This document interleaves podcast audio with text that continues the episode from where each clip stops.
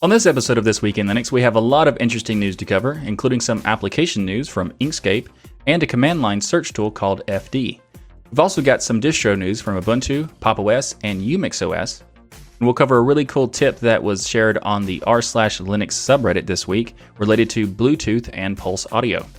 We've also got some really interesting news from the KDE world because there's a new project that's a fork of KWin. Oh yeah, I forgot to mention, almost anyway, that this episode is episode 100 of This Week in Linux. So there's a special bonus that I'm recording this live on YouTube right now. So we've got all that and much more coming up. I'm Michael Tunnell with Tux Digital, and this is your weekly source for Linux GNews.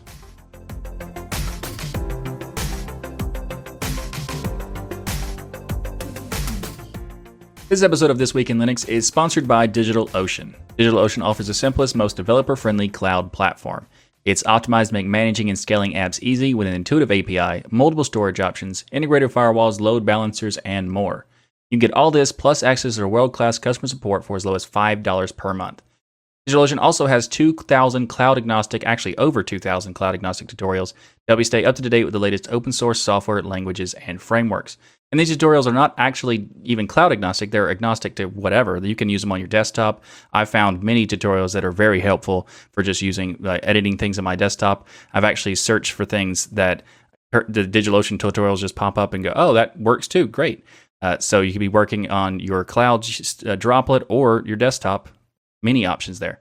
And actually, sometimes I really what I really love about the tutorials is that it's something that most tutorials don't do that really annoys me, but the DigitalOcean tutorials do is that when you have an updated version of the tutorial, they go back and have a link to the new version. So if you find the SE, if like the search engine sends you one to the older version, it was like, okay, hey, there's an update. Click this for the newest version, and that is fantastic. And all tutorials should do that. Most of them don't. DigitalOcean does do it. That's awesome. Anyway, you can get started on DigitalOcean for two months for free with a $100 credit by going to do.co slash DLN. Again, you can get started on DigitalOcean for that $100 credit for two months for free by going to do.co slash DLN. And we thanks again to DigitalOcean for sponsoring This Week in Linux and the Destination Linux Network. A first in the show this week is Inkscape 0.92.5 has been released. And also, they are now doing a call for testing of the release candidate for 1.0. That's right, 1.0 after 16 years of Inkscape. I mean, that's kind of funny in the sense that it, I mean, it's not about that it took them that long to get to 1.0. It's just that the number versioning seemed to be arbitrary. You know, because we've talked about version numbering in Linux for a long time because there's different ways that people do it. And 1.0 usually means that it's you know good to go for production. And Inkscape has been fantastic for years, so I'm not really sure why it they just they waited 16 years to get to 1.0, but they are now almost there, which is awesome. So the Inkscape team actually has released two updates. One with fixing the current version, which is the 0.92.5, and the other one is the release candidate for 1.0, which will be coming out in a couple months or so we'll cover that much more in depth in the future when they actually release the 1.0. But for now, they want people to do testing. If you would like to try out the, the 1.0 and give them feedback and some bug reports and things like that, be sure to do that because it is a fantastic project and a fantastic application. But we're going to start with what's new in the 0.92.5 release, and that is They've had a lot of stability and bug fixes in this one, and it also has some new features. So the new features are is extensions are now compatible with Python 3 as well as Python 2. The option to export to save as has been uh, updated to remove the Cairo PNG. That part has been removed, as it was frequently confused with the export PNG image option. The Snap package for uh, the for the uh, Inkscape now supports GTK2 themes from the common distros via the GTK2 Common Themes uh, content interface for snaps, which is really cool. So if you install Inkscape with that, you will have support for the theming in Snaps, which is one of the biggest complaints that Snaps has, is that it didn't. Ha- some applications don't support the theming, and now the newest version will, uh, along with a lot of other bug fixes and crash fixes and things like that. So this is really cool. I'm a big fan of Inkscape. There's a lot of great things that it can do. If you're not familiar with it, it's a vector graphics application that has, it's basically kind of like Illustrator, but it's an open source application. And I'm a big fan of it overall because there's a lot of cool stuff that I even recently found out it could do where it allows you to do smoothing of path nodes, which is not necessarily inf- informative to most people, but I found it really awesome because I didn't know it could do that until about like a week ago. So, anyway, Inkscape 1.0 has also some other updates that this is like a really big really big update.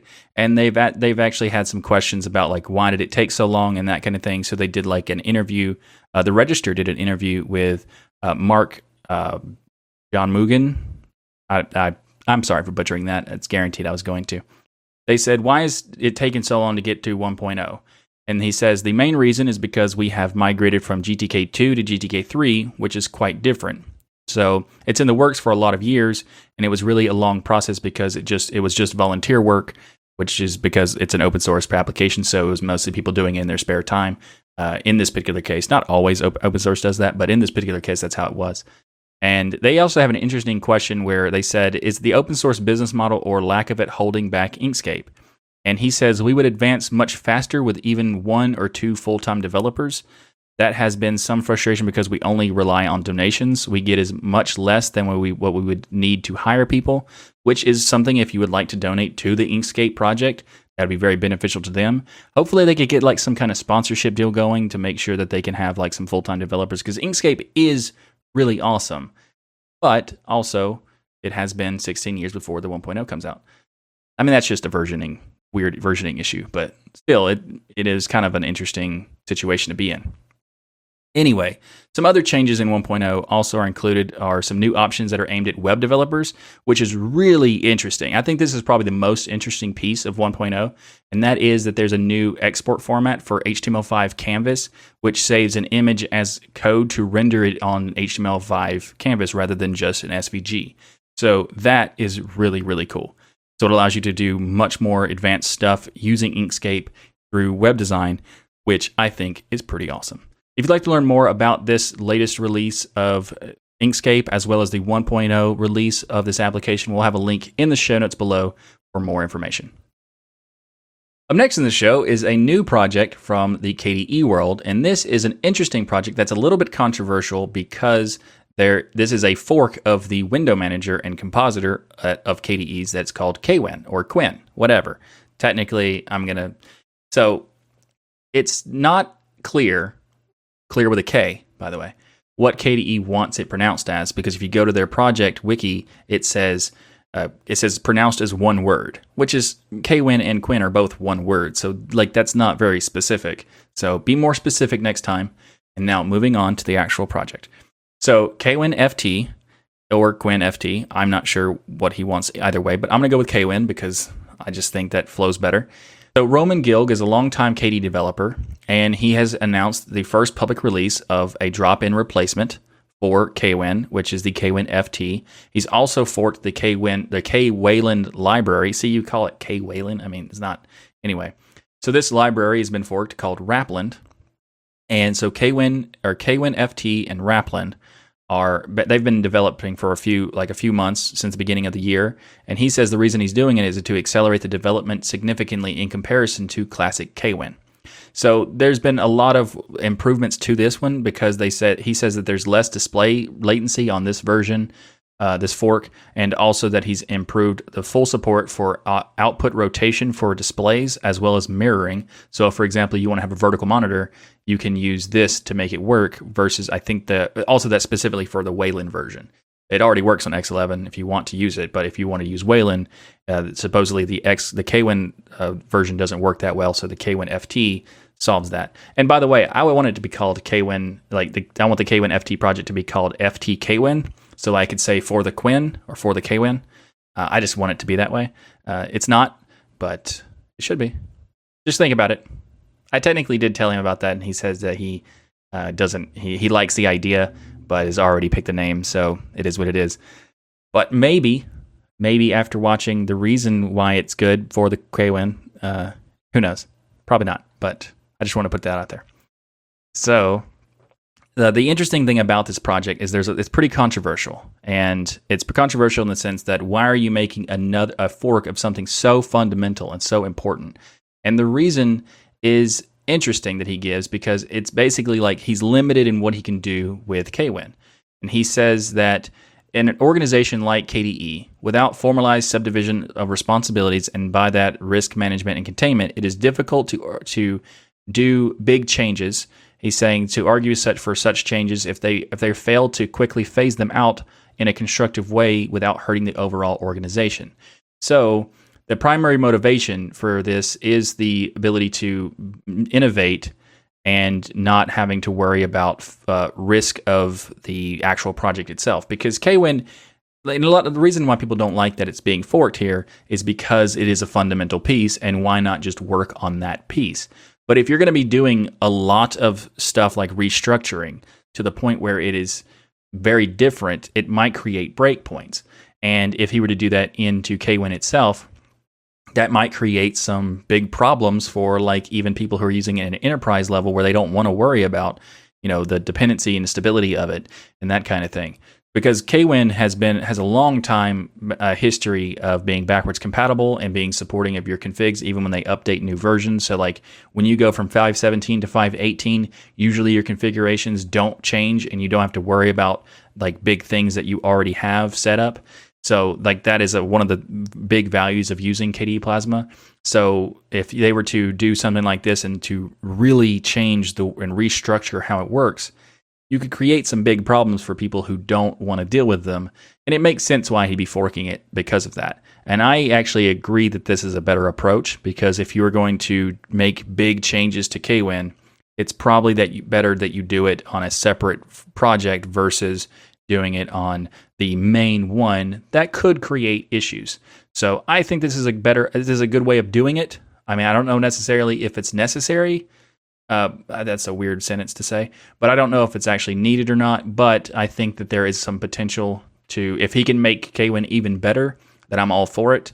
Uh, because Kwin is already awesome, but it could be even better, and that is something to look forward to.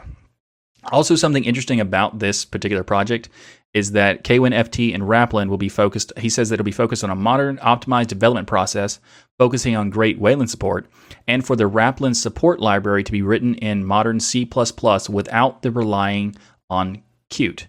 So the Qt toolkit is a topic we talked about last uh, episode because they were having some, you know, potential issues with open source in terms of like doing a weird delay. Uh, there's there might be an update on that soon. Uh, but probably next episode or something like that. But um, it's really interesting that they're doing it because this is not based on that news from the Qt project or the Qt company. This is just something they wanted to do anyway, so they didn't have a reliance on Qt, but rather had you know support for Qt, but also the potential to support more things rather than just Qt. And I also think that the dependency removal of Qt is pretty interesting. And he says that the Qt removal is only a goal for Wrapland right now. I actually went to his blog post and asked him some questions, and uh, luckily, I remembered to put them into the show notes after I started streaming. By the way, if you're not aware, this is a live stream episode, so there you go. That might be that's why I'm not editing that much in this case, and why this seems really awkward. But hey, let's continue.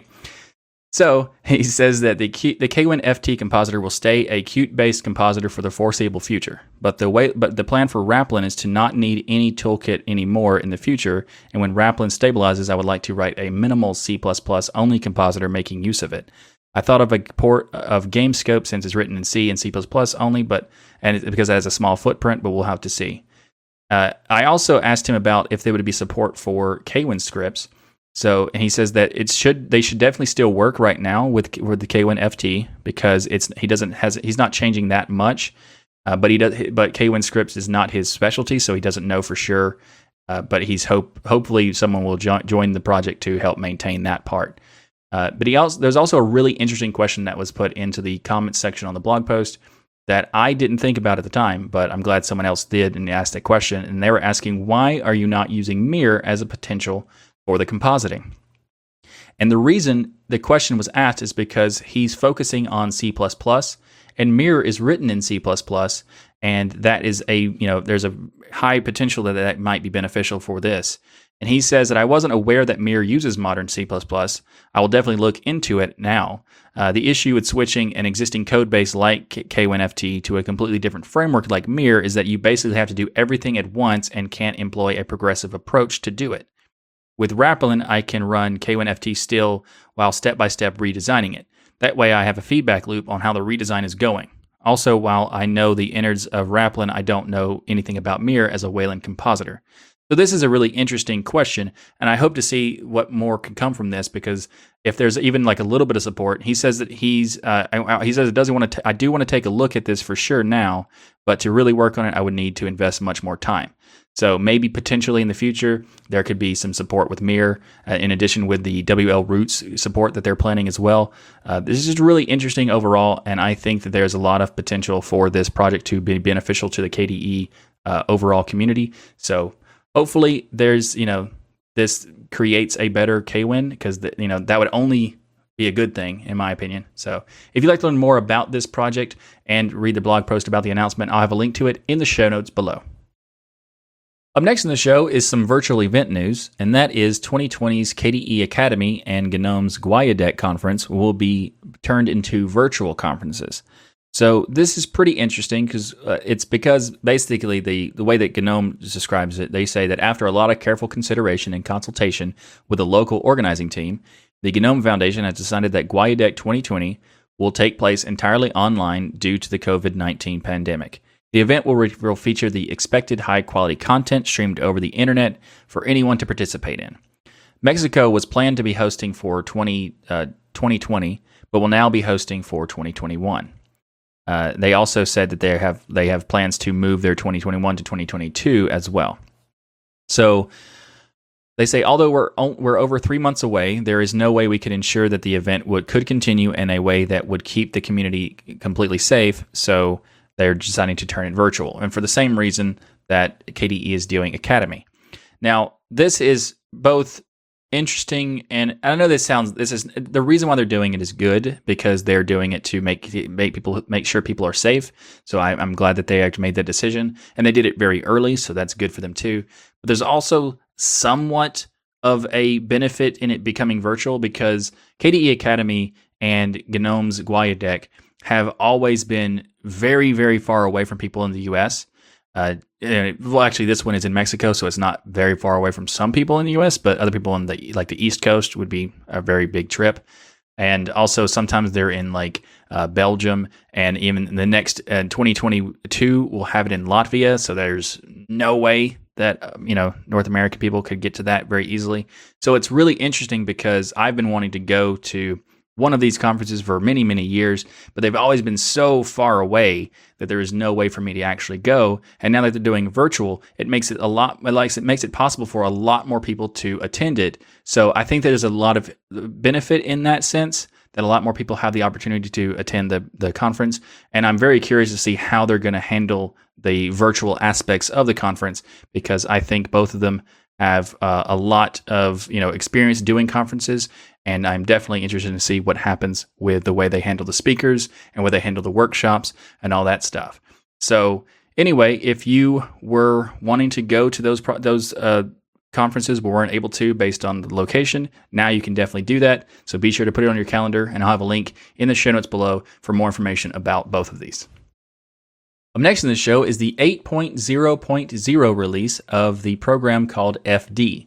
This is an alternative to the find command and it's actually pretty interesting because I've used it before in the past, but I sometimes forget to install it on my system. And now I will put it on my list to always install because it is that useful. Mostly because the find command syntax is ridiculous. So, for example, if you were going to use the find command and you wanted to search for a specific file name or something in a file name, you would have to do find space tac iname space uh, quotes uh, open quotes, then you do an asterisk symbol, then the pattern of the file image you want to search for, then another asterisk symbol, and then another quotes to end it. And the reason for the asterisk is so that it searches for anything before and after, so that it would, if you do just for the file name, the pattern, it would only look for files with the exact file name versus something having in the beginning of that and also the end. So you had to put all of that in there, or you use the FD command that will just allow you to do FD space and the file names you want to search for. Simple, right? Way more convenient. That's one of the reasons why find or FD is better than find just by that alone. But also there's other values and benefits and this is and their list of general features include colorized terminal output, which is very nice. They also say that their benchmarks show that it is much, much faster, in some cases up to nine times faster. They also have smart casing, which is a search that it, by default it will use case insensitive searching. But if you if you actually will if you use a particular uppercase character in the pattern, it will automatically switch to case sensitive searching, which is fantastic because by default the, the, file system for Linux is case sensitive, but this is a lot much better so that you can have an automatic case insensitive searching so that just, you know, just in case if you have if you forgot what your capitalization structure was, you don't have to worry about it in this case in using the FD command. Uh, it also ignores hidden directories and files by default. It also ignores any patterns that you put in your git ignore file or dot .git ignore file. And it also uses regular expressions. So if you want to use more than just file file name search or whatever, you can also use regular expressions. And I really like this. This next one is really interesting. I like the fact that just as a joke, apparently, it says that another feature for this application is that it is 50% shorter than using find because it's just FD. So I like that. It is does actually save a little bit of time, very few milliseconds, but hey, I like it. Uh, there's also the latest version of 8.0.0 has new features, including a new uh, TAC L option to show more details about the search results. This is essentially a alias for another command, like a bigger bigger command for ls, and it allows you to see the metadata like permissions, owners, file size, modification times, symlink targets, and more, uh, and achieve a de- deterministic output order as well if you want to. There's a lot of other options that it comes with, like, for example, it gives you another alias for showing max results. It gives you an alias for the type of socket. And also, it gives you a lot more features overall, including some additional support for ANSI font styles. Like uh, the LS colors allows you to show uh, faint colors, slow blink, rapid blink, dimmed colors, and many more. So this is pretty interesting, and there's actually been a lot of um, you know I've tested this program for a little bit, uh, for, you know in the past, but since I forget you know that it exists, I sometimes don't install it. Like I said, and I like this program a lot because one, I think you know there's been a debate about like which one's better, find or locate, and there's different values for both of those. But FD kind of solves the problems that find has in the sense that it's find is slower find syntax is kind of ridiculous, whereas FD is faster and has a reasonable syntax. So that's pretty awesome. If you'd like to learn more about FD, I'll have a link to their GitHub page in the show notes below. Up next in the show is the housekeeping section. And the first thing I want to talk about is This Week in Linux is currently live. Now, this means that I'm doing the show live on YouTube in a stream, and people can watch me and interact with me during the in, in, in, between topics, and also make fun of the fact that I can't say the word in between sometimes. Uh, but anyway, for those who are familiar or, are fairly new to the show, I guess, is that This Week in Linux used to be streamed live every week, and then I would edit it down for the releases afterwards. Well, I haven't been able to do that for about six months now due to a wide variety of factors. Uh, quick rundown for the reasons is that I'm a host of three podcasts. I'm the editor for two of those three podcasts. I run the Destination Linux Network in conjunction with Ryan DasGeek and also a lot of other people who help out. And I've been doing design and marketing work that's not related to DLN and a lot more than that that I can't really think of at the moment. None of those, none of the above has changed at all. I'm still doing all of that stuff. But some of the members of the community are helping me make this show possible. So I wanted to thank Mark Gilligan and Alex Brown for helping me do this show.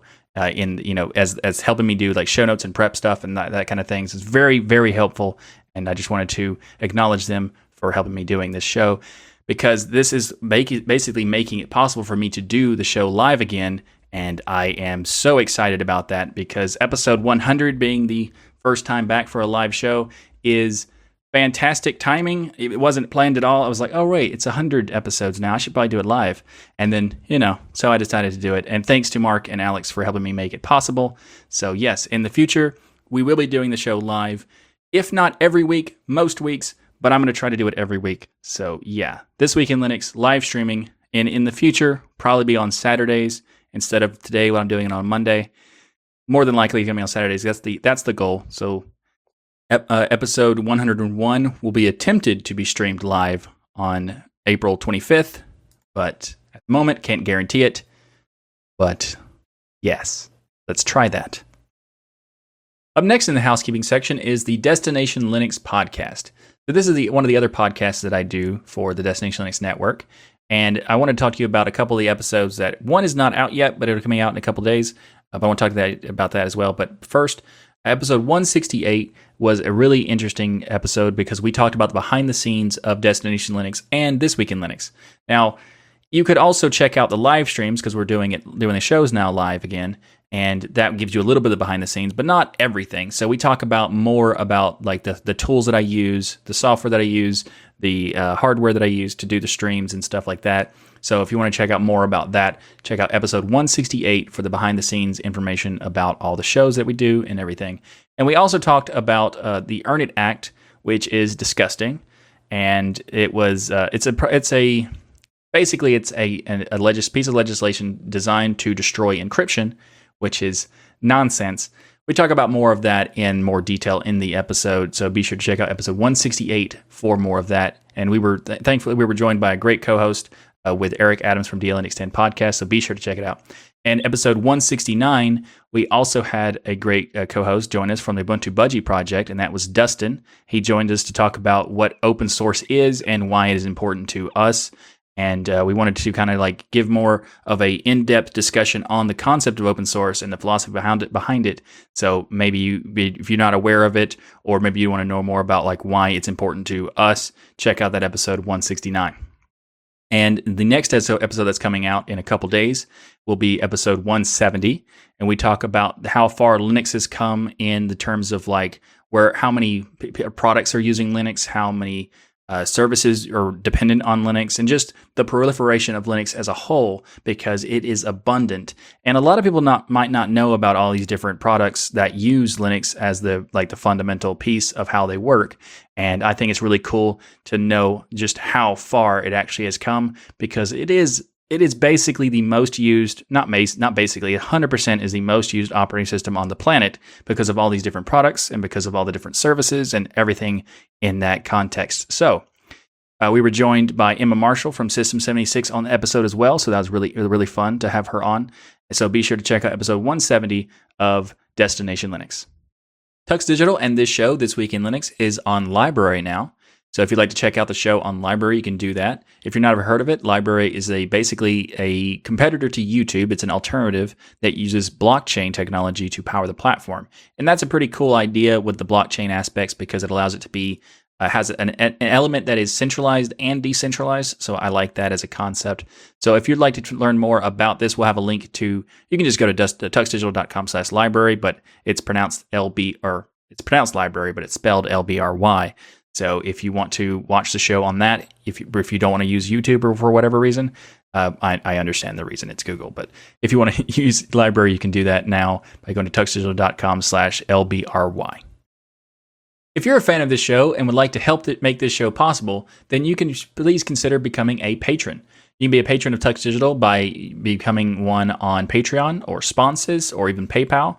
However, specifically sponsors in Patreon for the rewards. But anyway, by becoming a patron, you are directly helping me finance the creation of this show and all the other content on the channel.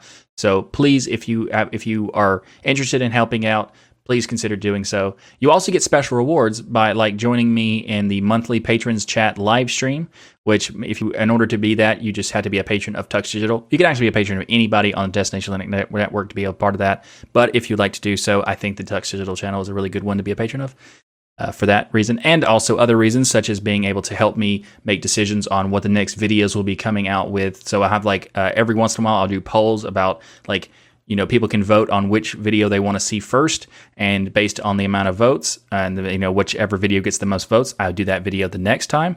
Which means we already did that, and there's a, a, video that's coming out this week specifically for that. So if you'd like to be participating in those polls, you can become a patron on Patreon or sponsors to be to participate in those. And I'd also like to, to the awesome 82 patrons of Tux Digital. I want to say thank you very much for helping me create this content. It is fantastic. It's amazing that people are really wanting to help me make it.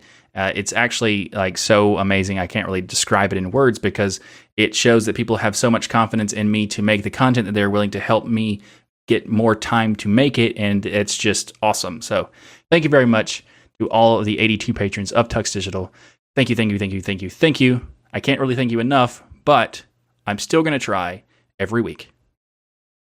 Up next in the show is a really cool piece of information that I didn't know about in terms of like Pulse Audio and Linux, the possibilities you could do with Pulse Audio. And it was shared by user Tasksium. I probably got that wrong, but uh, on the, the, Linux subreddit r slash Linux, this he says that the title of the post is Pulse Audio can turn your computer into Bluetooth speakers for your phone. So this is really really cool. It makes it possible to just connect your devices and be able to use the audio from your phone to your computer, which is pretty cool. He says in the instructions in instructions in the instructions, if you add the Pulse Audio Bluetooth package, then open etsy slash pulse slash system.pa and add the following lines. I'm not going to say them out loud because it's long, but the lines will be listed in the show notes and also on the subreddit post that I'll have that in the show notes as well. He says that all you have to do is pair your phone to your computer, and then when you play audio from your phone, it will automatically play on your computer as long as they are connected via Bluetooth.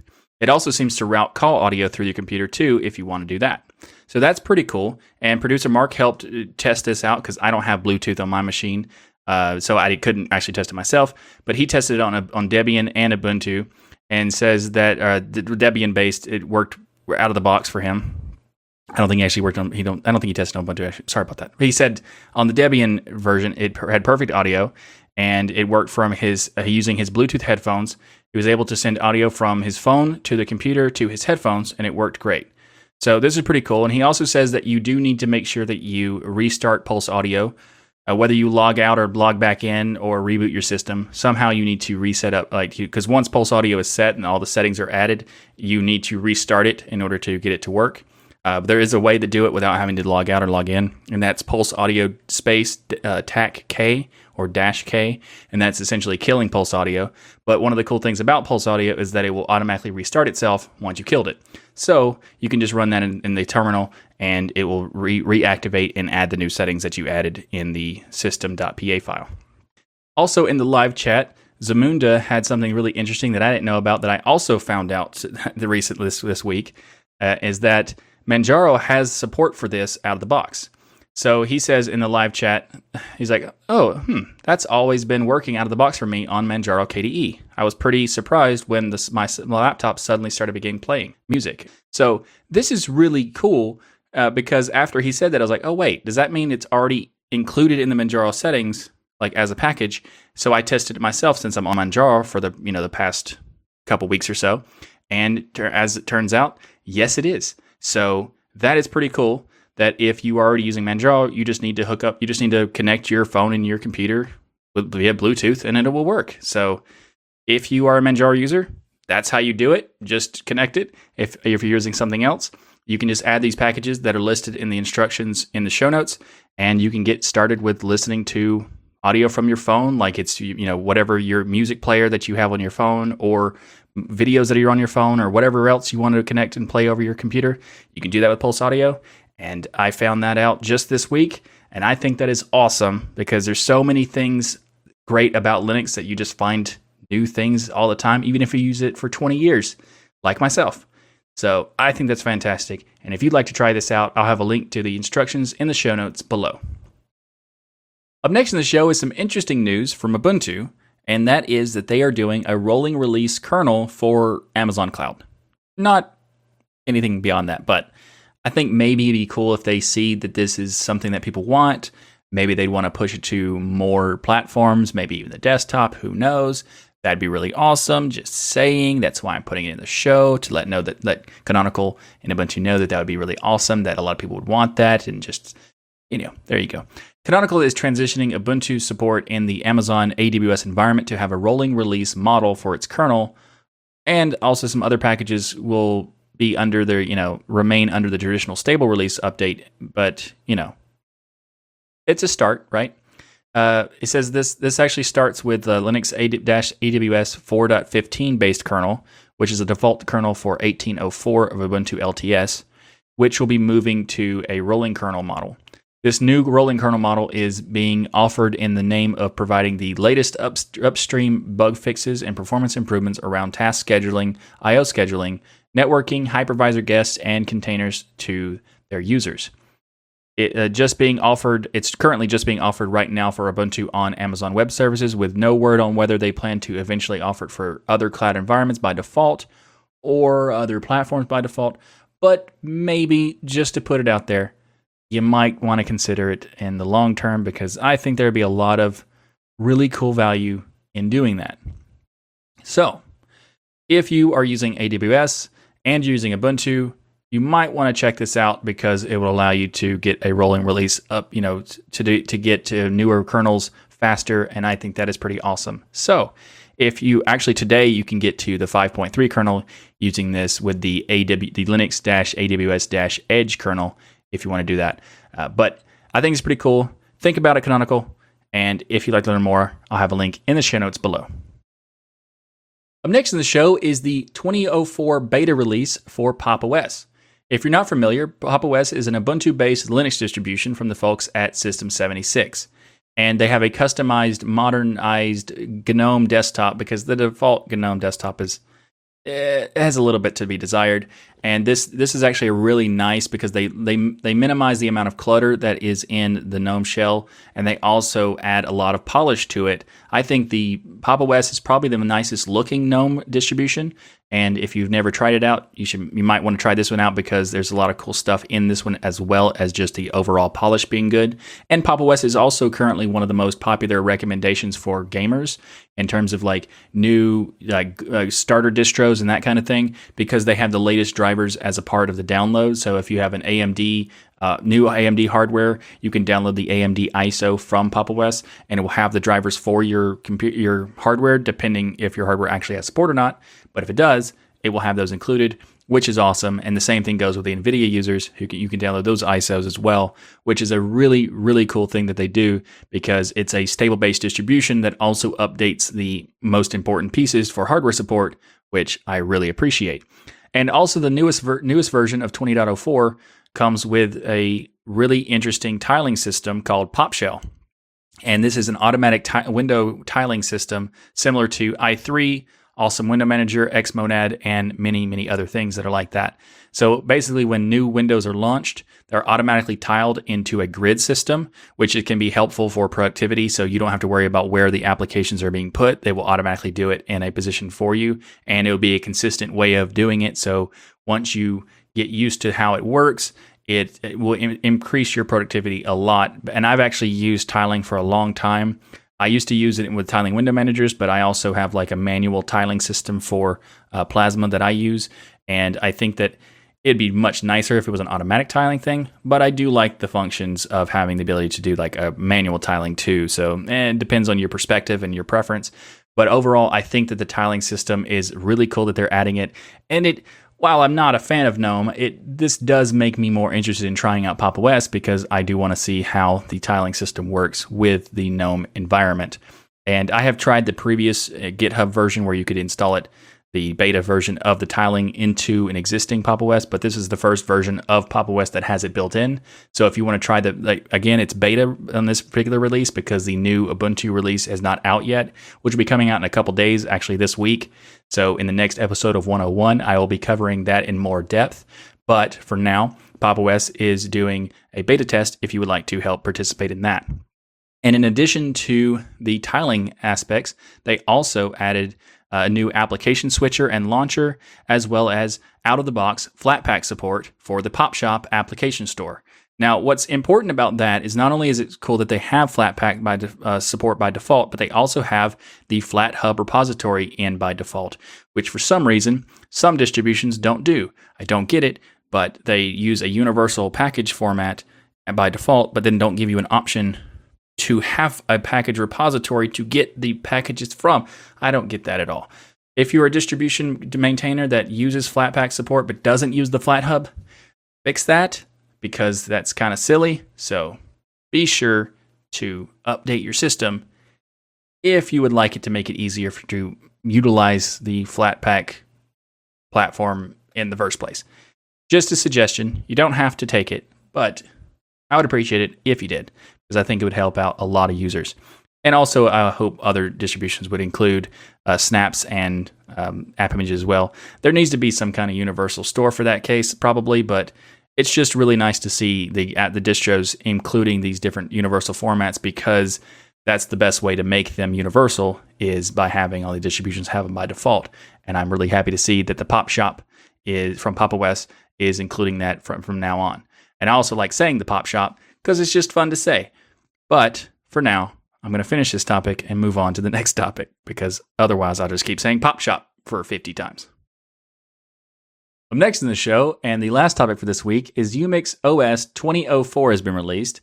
And Umix OS 2004 is a really interesting distribution because it's based on Ubuntu 2004, and that hasn't been released yet. We'll get to that in a second. This is an LTS release that will receive updates to April 2025, and it comes with Linux kernel 5.4, just like the Ubuntu 2004 release. And as I said, the Ubuntu 2004 release is not out yet. It will be coming out on April 23rd. And they say the reason they did it is because it's not expected to be very different from the version that is currently available. So you can simply update your system packages when Ubuntu 2004 is out, and it will be a simple upgrade. And that's probably true. There's probably not that much difference because the Umix OS 2004 is released on the 18th, and Ubuntu 2004 will be released on the 23rd. So five day difference is probably not that much of a difference, uh, but we don't know for, until it actually happens. But it's an interesting decision because one, it's interesting in the sense that they could get it out sooner.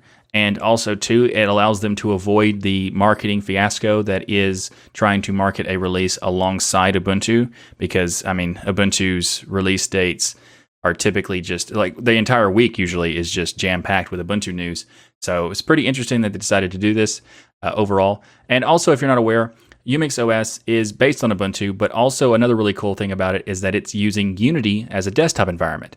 So the Unity desktop environment was created by Canonical and Ubuntu back in 2011, technically 2010, but the first release of that on the desktop used it was 20 was 1104. And uh, this is a really interesting decision because I think Unity is a really good desktop environment. They're using Unity 7, which was the last version that was re- released with the 17 no 1610 version of Ubuntu. Uh, I think they're using, I don't know which, which version of Unity 7 they're using or if they're maintaining Unity 7 by themselves. Uh, but uh, Tony George is make is or TeeJee Tech uh, Tony George is maintaining this uh, operating system for Umix OS, and that's a pretty interesting thing if they are maintaining Unity 7 as well. But I'm not sure. Uh, but overall, I think Unity is a fantastic desktop environment. There's a lot of reasons I think that, so I won't go into a big spiel about it on this particular episode of the show. If you're interested in learning more about why I like Unity and why I think it's one of the best desktop environments we've ever had, and you probably uh, might, I mean, it's probably a lot of people don't agree with that. Uh, there's a lot of people who don't like Unity for a variety of reasons. Sometimes people don't like Unity because it was made by Canonical, which I think that's a silly reason.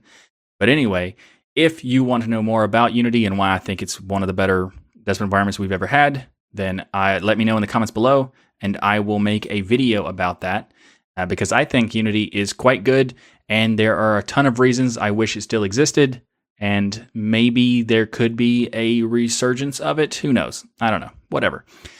Anyway, the rest of the stuff about Umix OS is also pretty interesting because they have switched their default file manager from Nautilus to Caja, which is the Mate file manager. And their reasoning for doing this was also pretty interesting and a little bit savage in the way they describe it because uh, Nautilus is, has, they say that Nautilus has been losing features with every new release. The UI has become more and more minimalistic down to a point where it's barely usable. They also say that GNOME side client-side decorations or CSDs are more suitable for tablets and touchscreens than they are for desktops.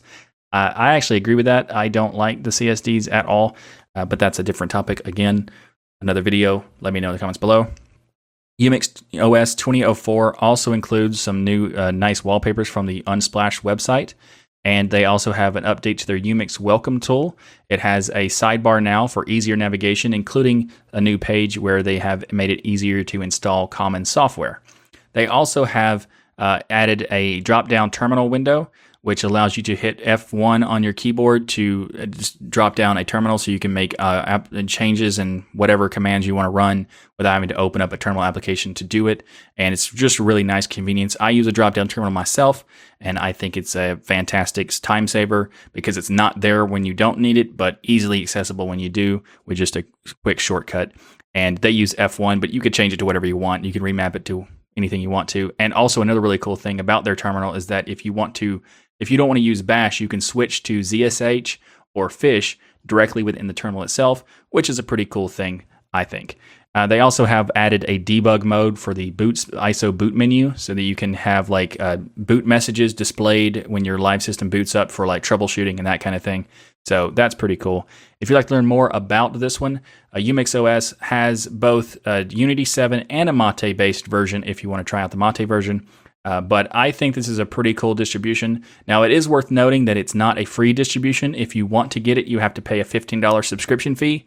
And I'm, I'm kind of confused about the way they describe it because the way they describe it in, in, implies that it, they say subscription with a lifetime validity includes future releases for $15. The part that confuses me about that is that a subscription means that you're going to be paying something on a more a more frequent basis, not just a one-time fee.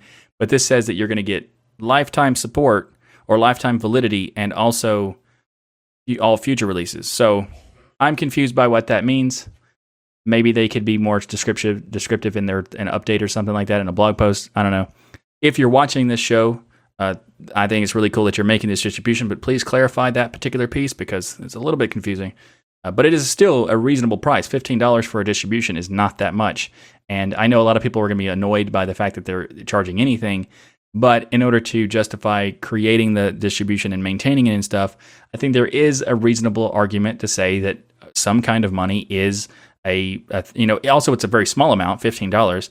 It's uh, you know it's reasonable to have that as a as a structure. Uh, it's kind of like a a really big debate in terms of should a distribution have like a model where you can download for free and then also get a premium one, or have a premium distribution model in the first place. I don't know that's for a whole other video, maybe for like a group discussion on with the community or something like that. But uh, maybe we could do that in the future. Like one of the live streams, we could just have a conversation about that topic.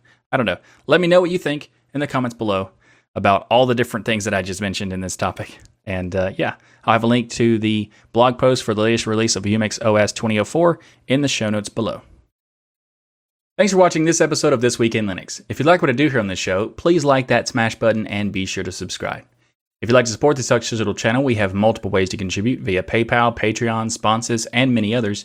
You learn more by going to tuxdigital.com slash contribute. Or you can order the Linux is Everywhere t-shirt by going to tuxdigital, no, that's different now, destinationlinux.network slash store. Again, you can go to destinationlinux.network slash store to purchase the Linux is Everywhere t-shirt. This is a shirt I made to uh, celebrate the proliferation of Linux. It has Tux blended into the background to convey the message that whether, you, whether or not you know that Linux is there, it probably is. And also, there's other ways you contribute without any cost to you by using our affiliate links. You can find links for places like Amazon, Humble Bundle, and many more by going to tuxdigital.com slash affiliates. And if you'd like some more podcasting goodness from me, then check out the latest episode of Destination Linux, as I'm a co host of that show. And be sure to check out episode 168. That's the one we talked about where the Earn It Act is there. We have a big discussion about that. Now it's a really fun discussion, should, and it's also very informative. So be sure to check that out. Also, episode 169 with Dustin from Ubuntu Budgie was a really great episode. So be sure to check that one out. And the next episode coming out this week is with Emma Marshall, episode 1, 170 with Emma Marshall from System 76. So be sure to check that one out too. And this is something I haven't said in a very long time, so I'm happy to say it. The This Week in Linux show is live every Saturday, except for today because this is not Saturday. So join us in the live chat room to discuss all the latest Linux news each week.